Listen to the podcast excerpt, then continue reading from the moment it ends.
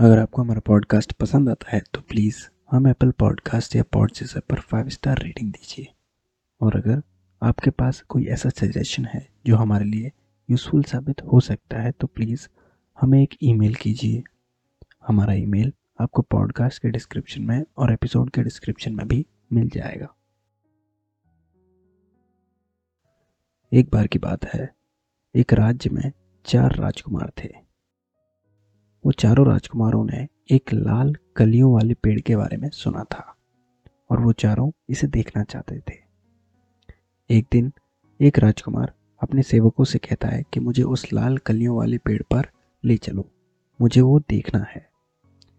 तो अगली सुबह यही होता है और वो राजकुमार अपने सेवकों के साथ पेड़ देखने निकल जाते हैं।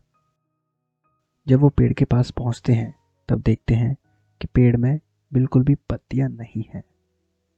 वो एक बेजान मरा हुआ पेड़ लग रहा है। उसे समझ नहीं आया कि इसे लाल कलियों वाला पेड़ क्यों कहा जाता है, जबकि इसमें तो कुछ भी नहीं है।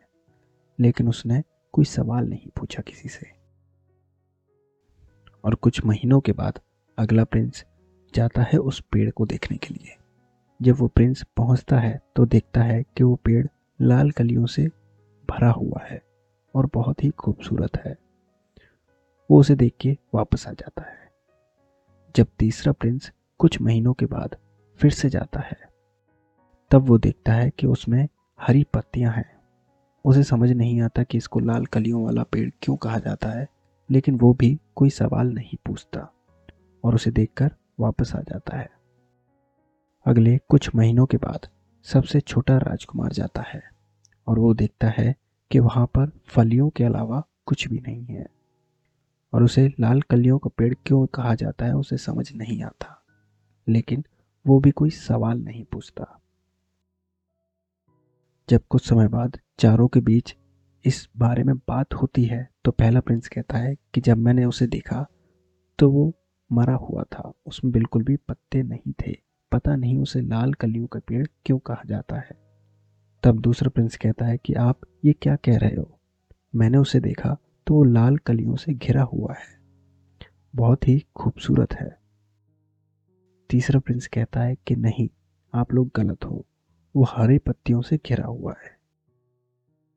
पता नहीं उसे लाल कलियों का पेड़ क्यों कहा जाता है। जब सबसे छोटा प्रिंस इन तीनों की बातें सुनता है तो वो हंस देता है और कहता है कि आप सबने लगता है कोई और पेड़ देखा है। मैंने उस पेड़ को देखा है। उसमें सिर्फ़ फलियाँ हैं, न कि लाल कलियाँ। तो राजा ये सब बातें सुन रहा होता है और वो उनसे कहता है कि बच्चों, तुमने एक ही पेड़ को देखा है, लेकिन तुमने एक ही पेड़ को अलग अलग मौसम में देखा है। तुमने पेड़ को अलग अलग स्थिति में देखा है, लेकिन पेड़ एक ही है। अगर आप ध्यान दें तो हम इंसान भी उस पेड़ की तरह हैं, जो कि बार बार चेंज होते रहते हैं और अपने अंदर बदलाव लाते रहते हैं। इसका ये मतलब नहीं कि हम जो एक समय पर हैं, वही हमारी आइडेंटिटी है, हम वही रह जाएँगे।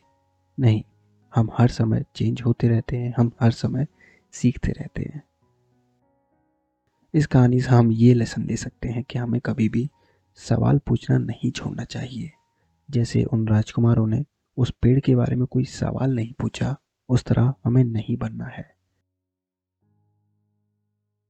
इस छोटी सी कहानी के लिए बस इतना ही। अगर आपके मन में कोई ऐसा सजेशन है जो हमारे लिए यूज़फुल साबित हो सकता है तो प्लीज़ हमें एक ईमेल कीजिए। हमारा ईमेल आपको पॉडकास्ट के डिस्क्रिप्शन में और एपिसोड के डिस्क्रिप्शन में भी मिल जाएगा। अगले हफ़्ते फिर मिलेंगे। तब तक के लिए अपना ख्याल रखें और सीखते रहें।